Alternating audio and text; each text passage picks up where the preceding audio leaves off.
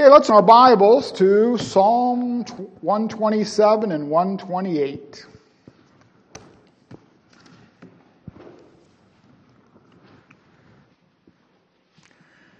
Of course, the ICCC is a place where Christians can encourage one another from all over the country. I mean, all over the world. Christians that are way off in Africa, South America, Asia, uh, they can get together and have encouragement that they're not all by themselves wherever they are. And they're all Bible believers in the ICCC. Well, today, if you noticed from the bulletin, the title of my message this morning is Whatever Happened to Mother? Now, in the month of May, there are two holidays. There are Memorial Day and Mother's Day. And so I happen to always do the last Sunday of the month, so I never come at the time of Mother's Day, but this is as close as I get here on the 28th. And I've had a lot to speak over the years about uh, patriotism and fighting for our country and all those things. I've talked about those quite a few times. But I haven't talked too much about mothers in particular. And so I thought we'd uh, try to have a Mother's Day sermon this morning. Whatever happened to mother? Okay, so mothers are kind of a uh, uh, vanishing breed, especially the full-time mother is a vanishing breed. And the thing is, is that today what's glorified is the career woman. What's glorified is uh, uh, those types of things. And of course, it's glorified not having children at all, and it's getting to be a population shortage in the world today, as I mentioned uh, a couple times ago. So let's go to Psalm 127 in verse 1. Except the Lord build the house, they labor in vain that build it. And so the Lord has to build the house. Our house has to be built on the Lord. Our country has to be built on the Lord. Except the Lord keep the city, the watchman waketh but in vain. and then verse 2 it is vain for you to rise up early, to sit up late. So he giveth us sleep. And you know, a big word in the Bible is moderation. Moderation. And we should be moderate in our sleeping, not sleep too much, and not sleep not enough. And uh, Tim in Sunday school this morning quoted about Calvin, where he said that he didn't sleep very good, and he kind of made that a practice to uh, really work himself to death, I think. And uh, so, anyway, uh, but the Lord has given us sleep, and it's vain to rise up early to sit at late, sit up late. Moderation. But then we come to our subject of the morning is about mothers and children, families, and fathers in with that as well. It says, Lo, children are an heritage of the Lord, and the fruit of the womb is his reward. And so it's a good thing here to have children. Children are a good thing. Today, children are looked upon as an inconvenience, something that gets in the way. But it's a good thing here in Scripture. The fruit of the womb is his reward. That's a reward from the Lord if we have children. And then it says, verse 4 As arrows are in the hand of a mighty man, so are children of the youth. And so, uh, you know, it talks about the picture here is a mighty man who's an archer. And you know, down through history, they had a lot of archers that were very good. And in England, they, they were known for their longbowmen. And the longbowmen, they would train from childhood to be longbowmen. And they had a big long bow, and it took all they could do to stretch it back, and they could send those arrows quite a ways. And they were very powerful. And so it has the picture of somebody like that, that's trained in being an archer, that's powerful.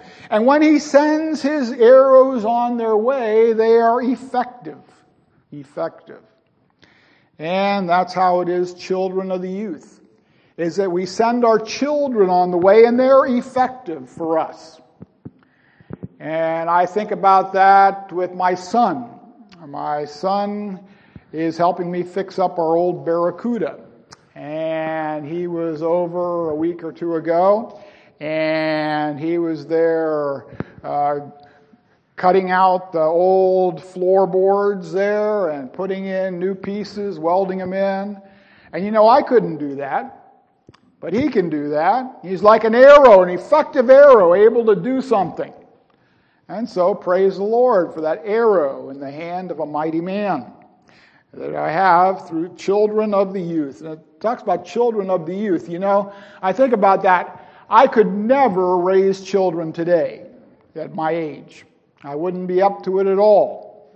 But when you're young, you have the children, and that's how it's in God's plan children of the youth. And you know, as we talk about the family, we talk about mothers, you know, the devil hates everything that God sets up. And all of the order that God sets up, the devil hates. And he works against it, him and his minions. And so they hate the family, they hate mothers, they hate all those things that God has set up. But God has set these things up for our good and for the good of society. And then verse 5 Happy is the man that hath his quiver full of them. Course, you know what a quiver is. A quiver is the little case on the back of Robin Hood where he has his arrows in there and he carries his, his ammunition with him. And how many is a quiver full? That's a good question. It can be quite a few. Here, Teresa says five. Well, you know, you know, I, I think I've, I've said before that I like to look at all the old movies with the guys with the quivers and try to see how many arrows they got in those quivers. And you know, if you got just one or two arrows, you're pretty limited in what you can do. But if you carry too many of them, that's kind of hard to carry around. And something in the middle there would be good. And may, when I look at the movies, usually it's, it's about four or five that they have in the, in the quiver, or six, something like that. And uh, anyway, of course, the movies might not be totally accurate, but anyway, the uh, thing is, blessed is the man that has his quiver full. It's good to have a few children, not just one or two. A quiver full. And it's just like arrows in the hands of a mighty man.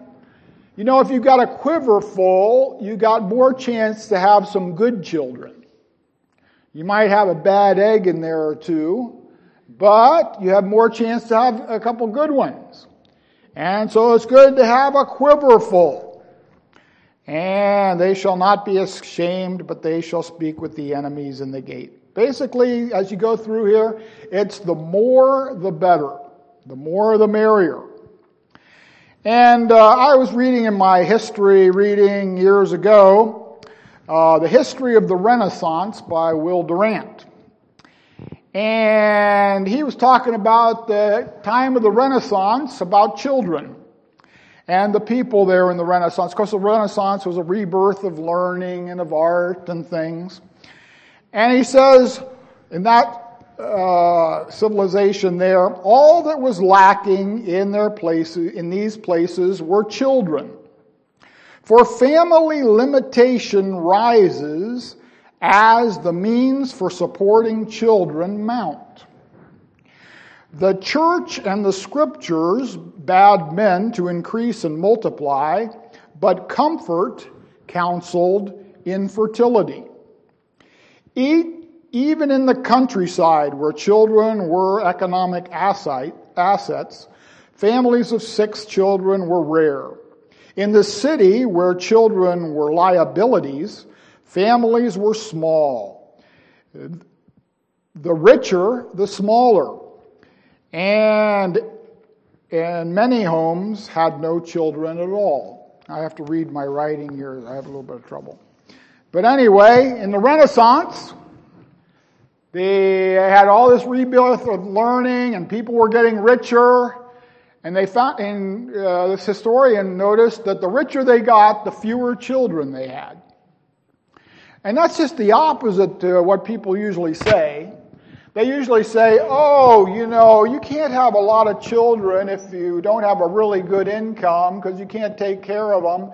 And we have to have two incomes to take care of them and, and all this. But the problem is, the more the income, the less the children.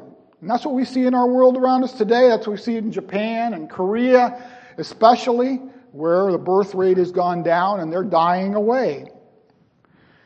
So let's go on here chapter 128. Blessed is everyone that feareth the Lord. First thing is to fear the Lord. Verse 2 Thou shalt eat the labor of thine hands. And so it's, it has capitalism here. We should eat what we work on. It's not from each according to his ability to each according to his need uh, with the theory of communism. No, it's here we will eat the fruit of our hands. And then in verse 3, getting back to the family and the mother, thy wife shall be as a fruitful vine. Fruitful. And you know, we have that command way back in the Garden of Eden to be fruitful and multiply. Is that still in, in force today? Yes, it is. Be fruitful and multiply. The world is not overpopulated. It is not.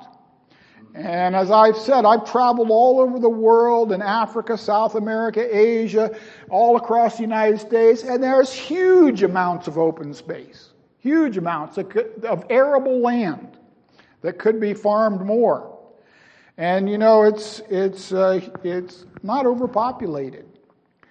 And it says, a fruitful vine, and thy children like olive plants round about thy table.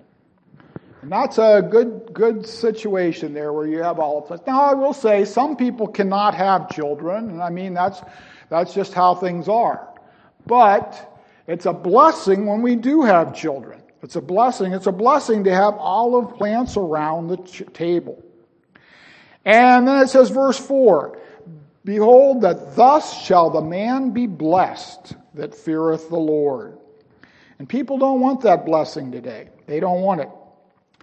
And then you go down to verse 6 You shall see your children's children, and peace upon Israel. Well, uh, what are children good for today in America? They're good for the trash can, basically, and that's why we have the birth center. You know, the birth center ministries to try to help them, these women, to raise their children. When I was in high school, I had a hobby ra- raising tropical fish in aquariums. I had a bunch of aquariums. And you know, it was a funny thing with these tropical fish, especially the live bearers, they would have have their children come out and they immediately would turn around and eat them. And you know, it seems terrible, you know, all, you have the children and you eat them up. And so when the, when you were ready to have the, the baby fish, you needed to put a lot of plants in there because the babies, when they come out, they're ready to escape from their mothers. So they don't get eaten up. And uh, that's kind of how it is with our world today. Is the babies are had, and of course now they want to even kill them after they're already born, for a month after they're born, and things like that. It's terrible. Of course, today we're more interested in saving whales than we are in saving children. And uh, I mean, I'm for nature conservation, but it's a lot more important to conserve people. And of course, children are regarded as a burden. And you know, uh, through history, uh, especially here in America, the Catholics have been known as the ones that had big children, uh, big families and they were encouraged to have big families. And of course, they had that in their credit, and it's worked out to their advantage that they've got, there are a lot more Catholics around today. And it's going with the Muslims today the same way. The Muslims have big families, and they're moving to Europe and taking over Europe. And you know, the Bible and the Christians ought to have big families and take over the world as well, just by biological means. And so, uh, children are a great blessing. well, we read in the bulletin uh, this morning, or well, we had our our uh, call to worship this morning uh, from 1 Timothy 5:14. We won't uh, turn there; it's right in your bulletin. I will therefore that the younger women marry, bear children, guide the house, give none occasion to the adversary to speak reproachfully. What does Paul say to teach the young women to do? Well, to have children and to guide the house, to guide the house. See, the thing today is that a woman who is a housewife who stays at home is regarded as a dinosaur today. And the thing is, that's what we have in Scripture. And of course, it's set up as the old fashioned way, the old traditional way, but we're way past that today. But you know, it's not only the traditional way, it's the traditional Christian way. And that's our way with so many things that they're getting rid of from the past. It's the traditional Christian way we have, the traditional Christian hymns we have, the cr- traditional Christian funerals we had, and traditional Christian households and the nuclear family. Well, today women are looked up, I mean, children are looked upon as a great inconvenience. And the children, if they do have children, they're just a sideline. Well, a few years ago, I uh, came across this Newsweek magazine, and we're going to quote a few things this morning. But, uh, you know, I came across this Newsweek man- magazine that has on the cover uh, the myth of quality time. The myth of quality time. And you know, a lot of people say, well, you know, I can, a lot of women say, I can be a career woman, but I can still take good care of my household. Well, it's really impossible to do both well. You can part way take care of your household, part way be a career woman or whatever, but you can't do them both. It's just impossible. But they, they give as a reason or a way to do that, they say, well, I'm going to give my kids quality time. And I'm going to give them an hour of quality time every day instead of being there the whole day. Well, what did it say? What does it say in this article? It says on the, the subheading here, it says, kids don't do meetings. You can't raise them in short scheduled bursts. They need lots of attention. And this is the non Christian saying this. They need lots of attention, and experts warn, warn that working parents may be shortchanging them. And I would go so far as say they are short shortchanging them, not maybe short shortchanging them. Well, we have here, I will the younger women marry, bear, bear children, guide the house. Let's go back to Proverbs, Proverbs 22. Proverbs chapter 22. Look at a few verses in Proverbs here. Proverbs is the practical book of how to live. The practical book of how to live for all time. And Proverbs tells us what to do. So here we have Proverbs chapter 22 and verse 15. It says, Foolishness is bound in the heart of a child but the rod of correction shall drive it far from him. The problem is, is discipline. Discipline. Children have to have discipline. They have to have rules. They have to be told no sometimes. And one mother said when I was with her, she said, I guess I haven't said no enough times, too many yeses. And you know, they, you have to say no to them. You have to discipline them. And it, because, it gives us the reason right here in 2215.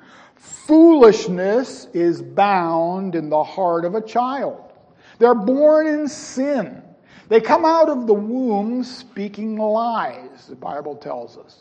And so that foolishness needs to be gotten rid of out of them. And you know, I've seen children that are not disciplined and they're just plain foolish. And they'll be in the living room and throwing balls around doing whatever they feel like doing. And then they'll destroy things. And then the mother will say, Oh, they didn't mean to do that. They didn't mean to do it. They haven't been taught not to do it. And they haven't been taught that they shouldn't do those things.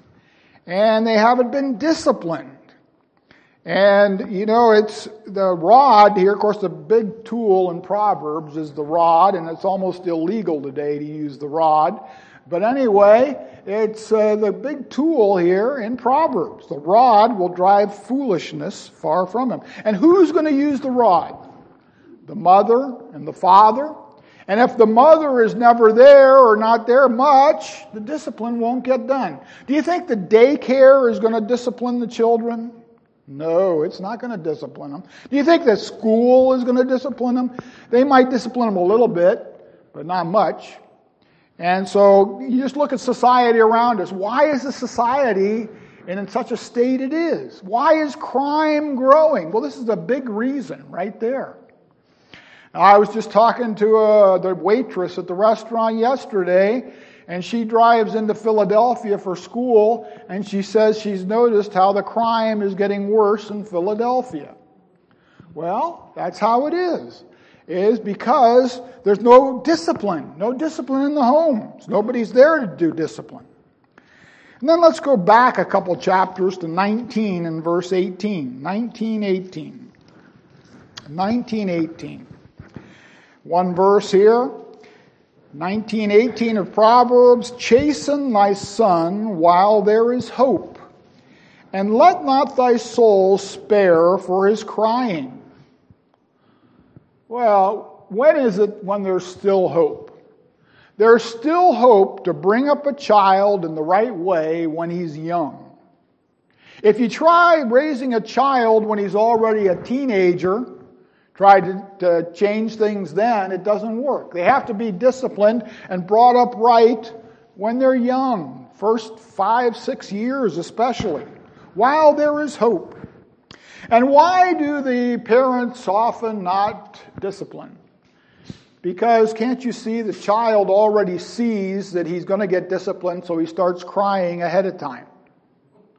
And he starts crying ahead of time, and therefore, he, oh, he doesn't need to be disciplined anymore. Well, that's his way of circumventing it. And don't spare for his crying. And then let's go back to chapter 29. Chapter 29 of Proverbs, working our way back. 29 and verse 15. It says, The rod and reproof give wisdom, but a child left to himself bringeth his mother to shame. Well, if the mother's not there, the child's going to be left to himself. And the more he's left to himself, the more shame there comes, the more problems come. And so we need to be consistent in our discipline with children. Of course, most of you don't have little children here, or none of you, I don't know. But anyway, but we have friends, we have uh, grandchildren, or whatever, and these are principles of God's Word for help for mothers, for children. And of course, as I said before, the excuse is that don't you know today that both need to work? Well, both need to work if you want certain things. It depends on what kind of lifestyle you want. That's what it is. And of course, as we said before, the richer you are, the fewer children that people want. Well, anyway, we have, uh, I ran across my readings also a few years ago, a book called The Bridge at Andau. And the Bridge at Andau was an, is by James Michener, and it's the account of the Hungarian Revolution where the people in Hungary rose up against the communist overlords. And they threw the Molotov cocktails on the tanks and all of that. And they were able to go a little ways, but they had no support from outside, from the U.S. or anybody else. And it finally fizzled with the Soviets coming in. But you know, in this book, it talks about under the communist system, children are encouraged to turn in their parents for anti Soviet or anti communist behavior. And they're encouraged to do that in school and whatever. And so the question is it says here, go on, It says, uh, this guy's talking to his son, and he says, Do you know what death is? If you ever tell anyone about tonight, your father will die. And the guy probably had an anti communist meeting or something, and he's telling the children, if, if, if you tell people about this, I'm going to die because the communists are going to come in. But then going on, when he's told the children this, it says, But the moment always, this is people that aren't even Christians talking, but it says, But the moment always comes when such a father had to discipline such a son. He had to discipline the son, but the son has the power of life and death over the father by turning him in.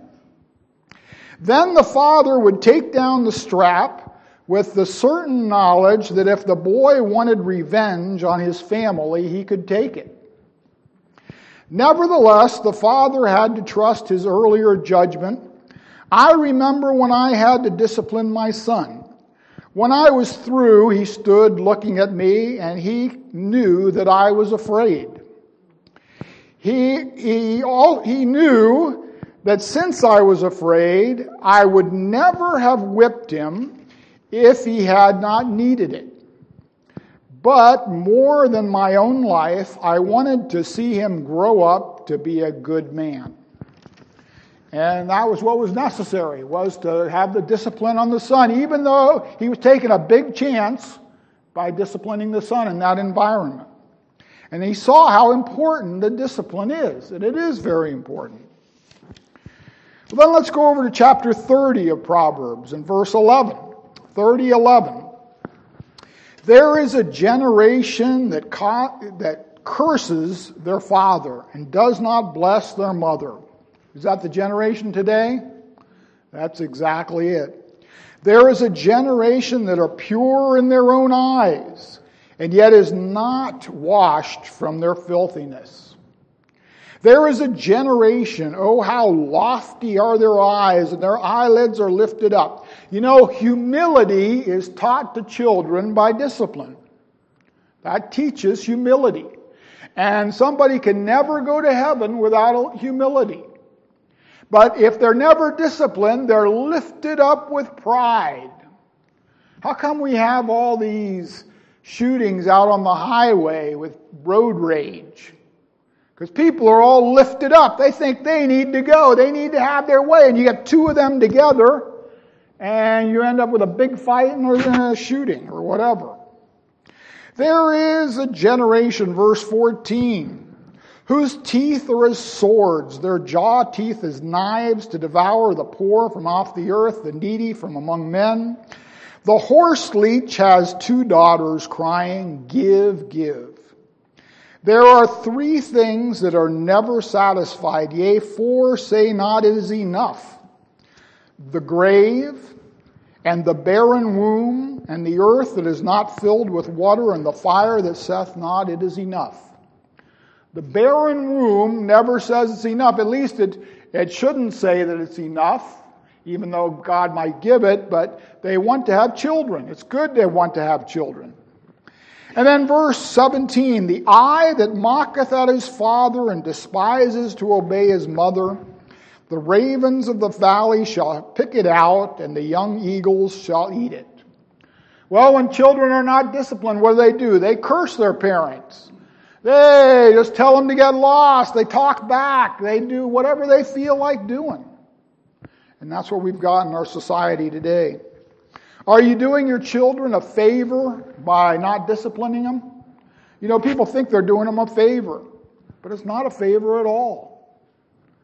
You know, the Wright brothers were told that, boy, how did the Wright brothers do all those things? They came from not a great background. But, and they said they didn't have any great advantages.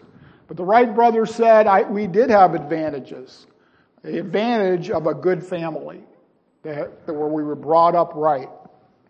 And then we go on to chapter 31. Here we have the famous virtuous woman.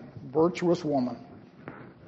And that's virtuous mother as well. Chapter 31 and verse 10. Who can find a virtuous woman? For her price is far above rubies. And rubies are more valuable, really, than diamonds. Then you go down to verse 15. She rises also while it is, this talks about what she does with her children or her household, is what I'm pointing out. Verse 15. She rises also while it is yet night and gives meat to her household and a portion to her maidens. Down to verse 19. She lays her hands to the distaff, the spindle in her hands hold the distaff. She does her sewing and different work in the house. Of course, here it has her buying fields and doing some business, but it's all working out of the home, with her home as the basis. And then verse 20, 21, she is not afraid of the snow for her household, for all her household are clothed with scarlet. Verse 27, she looks well to the ways of her household and eats not the bread of idleness. Her children arise up and call her blessed. Blessed, her husband also, and he praiseth her. You know, mothers and fathers can have an awful lot of influence on children for good and for bad. And children sometimes can rise above the bad influence, but children that have good influence have an advantage in life. And they can rise up and call their mother blessed. Well, I've been reading recently, I think I may have mentioned it already, Andrew Jackson's biography. And it says about him and his mother. Of course, he was orphaned early on, but he was with his mother for a while. And it says he had seen the centrality of strength and self confidence, both elements so essential to his character and his career of Andrew Jackson can be traced to his mother's influence, which was brief but lasting. In his mind, she remained vivid and her example did too. The example of strength among, amid adversity and of persevering no matter what. She was a single mother. The father had died really early on. And of course, we all know Andrew Jackson very well. He's in your wallet. In all of our wallets, the $20 bills have Andrew Jackson. Well, anyway, it, it is also likely that her dreams remained with him, chiefly her ambitious hope that he would become a clergyman. His mother actually wanted him to be a preacher. Thus, exercising authority and earning respect, all in the service of a larger cause. In the end, Jackson chose to serve God and country not in a church, but on battlefields and at the highest levels but he did choose, as his mother had wished, to serve. And she took him to church all the time, to the Presbyterian church. And she had a great influence on him. And good mothers can have great influence on children. Her children arise up and call her blessed. They, she has made, given them advantages for life and has done much for them. Verse 29 Many daughters have done virtuously, but thou excellest them all. Favor is deceitful and beauty is vain, but a woman that fears the Lord, she shall be praised. Give her of the fruit of her hands, and let her own works praise her in the gate. And of course, the virtuous woman does not neglect her family. Her children arise up and call her blessed. And then one final little poem. You know, a lot of preachers, they like to end their service, sermon always with a poem. Or many times, I almost never do that, but I will end this one with one poem. A little short one. And it talks about the mother.